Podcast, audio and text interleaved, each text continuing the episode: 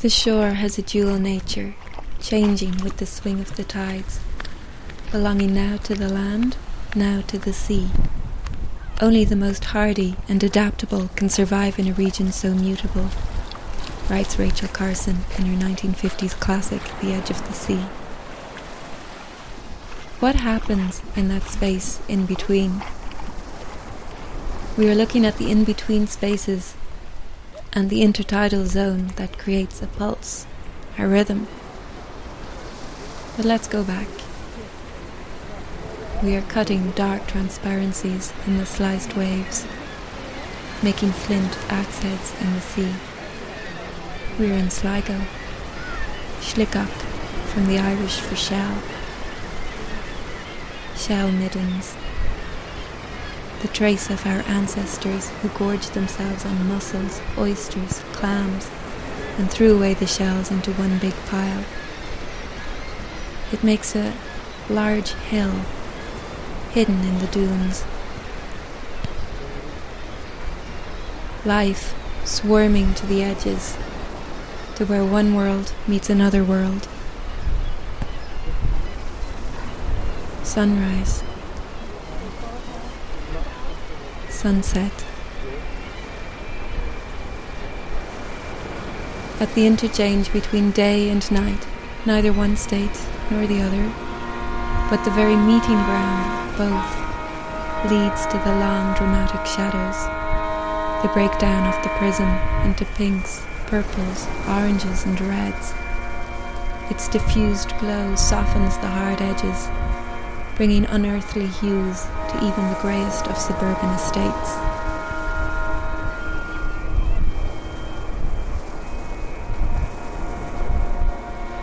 Black diaries, white diaries, an 80 year investigation into Roger Casement.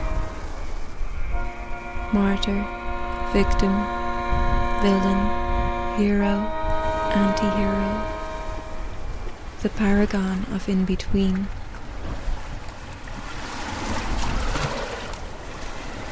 The White Album, the Black Album, the Grey Album. The Beatles meet Jay Z is overlap or underlap.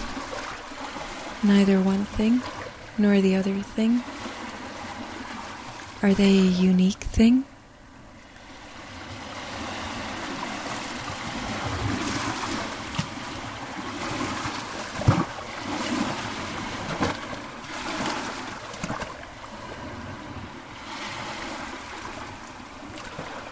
I'm walking down to the sea.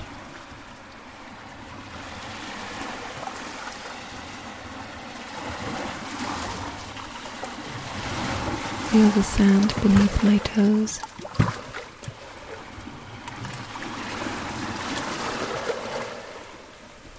Some teenagers doing acrobatics or kicking a ball.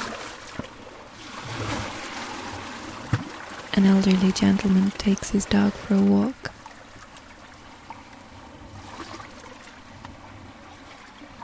A young couple walking side by side in silence.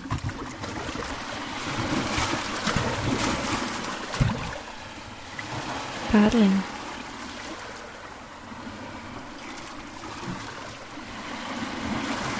Middle aged women walking briskly.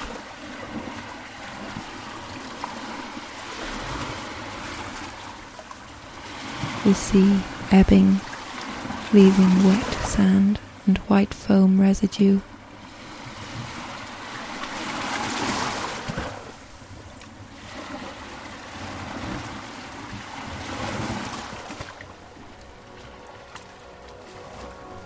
The delicate white pentagonal structure of a sea urchin.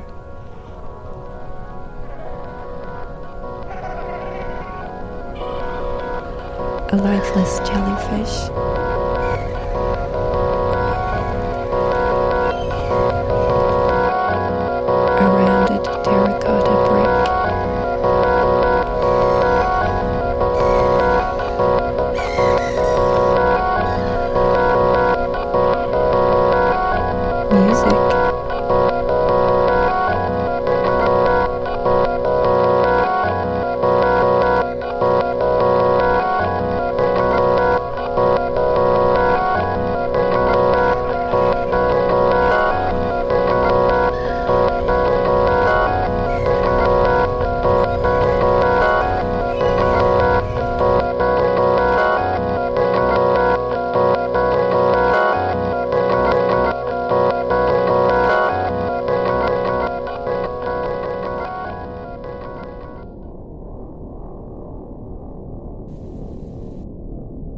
Like a country built on a fault, we live in a territory where we have no control.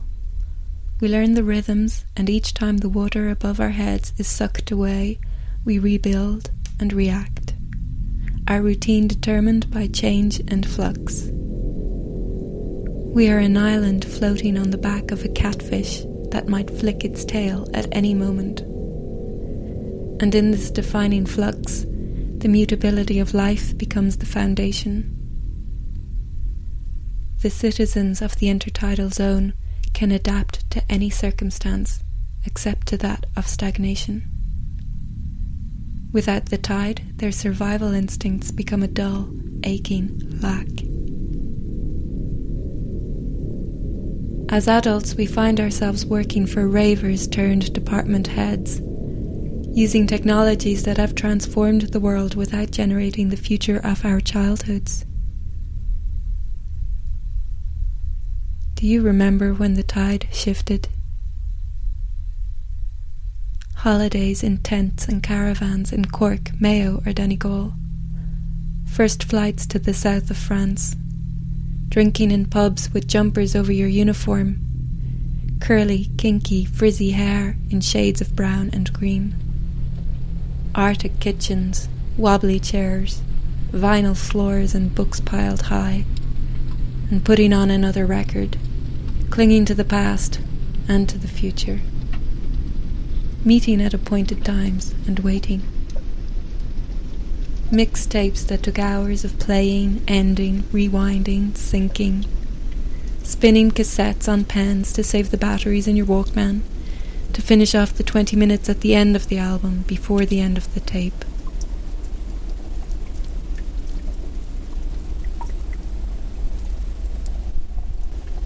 Forty minutes of PE spent changing and changing back again in prefabricated buildings. Our bodies stoic and untrained, layered and ignored.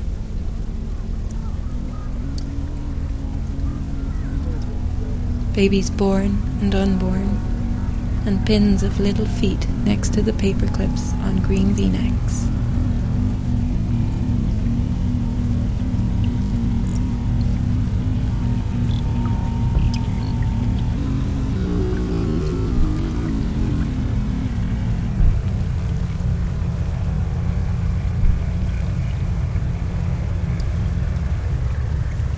Without the tides, there is no pulse no rhythm, no music.